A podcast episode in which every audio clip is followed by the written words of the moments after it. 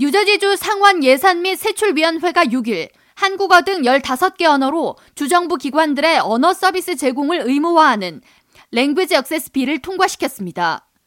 뉴저지주 통계에 따르면 영어가 모국어가 아닌 뉴저지 거주 이민자들의 출신 지역별 인구로 Spanish와 중국인에 이어 한인 4만 1222명으로 세 번째로 많고 집에서 영어가 아닌 모국어를 사용하는 인구도 Spanish와 중국어, 포르투갈어, 힌디어, 인도 구자라트어에 이어 한국어가 여섯 번째로 많은 비율을 차지하고 있습니다.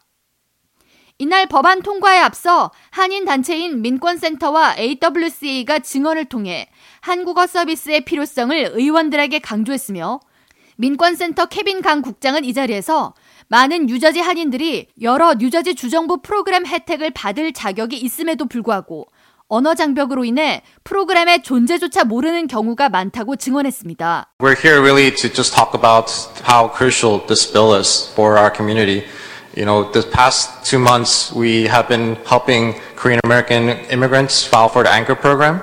And I just want to tell you about the process. Uh, uh, you know, I, I, just you know heard earlier the comment about why not just use Google Doc, uh, or Google Translate to to you know fill out the form. And I can tell you that a lot of people are not going to feel comfortable or, or, or confident enough to fill out the form with just 강 국장은 예를 들어 가장 최근까지 신청을 받은 주택 소유주 그리고 세입자 지원책인 앵커 프로그램의 경우 많은 한인들이 커뮤니티 단체들의 홍보가 있기 전까지는 프로그램의 존재를 모르고 있었다면서 이에 따라 수백여 한인들이 마감에 임박해서 신청을 도와달라고 연락을 했다고 말했습니다. A lot of people come to us. We receive hundreds of calls.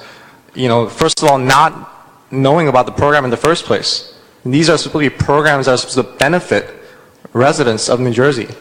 Right? These are people that pay taxes here. They're homeowners here. They're renters here.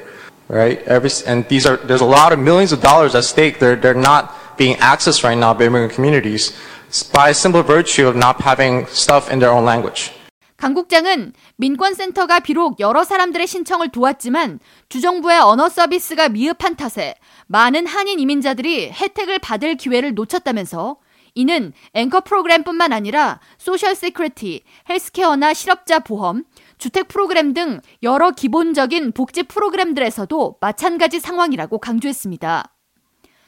법안은 이날 찬성 8표, 반대 4표, 기권 1표로 통과됐으며 현재까지 뉴저지 주정부는 주요 프로그램을 영어와 Spanish로만 제공했지만 해당 법이 본회의에 상정된 후에 제정이 완료되면 한인 사회를 비롯한 다양한 인종과 이민자 커뮤니티가 자신들의 언어로 주정부 서비스를 받을 수 있게 될 것으로 전망됩니다.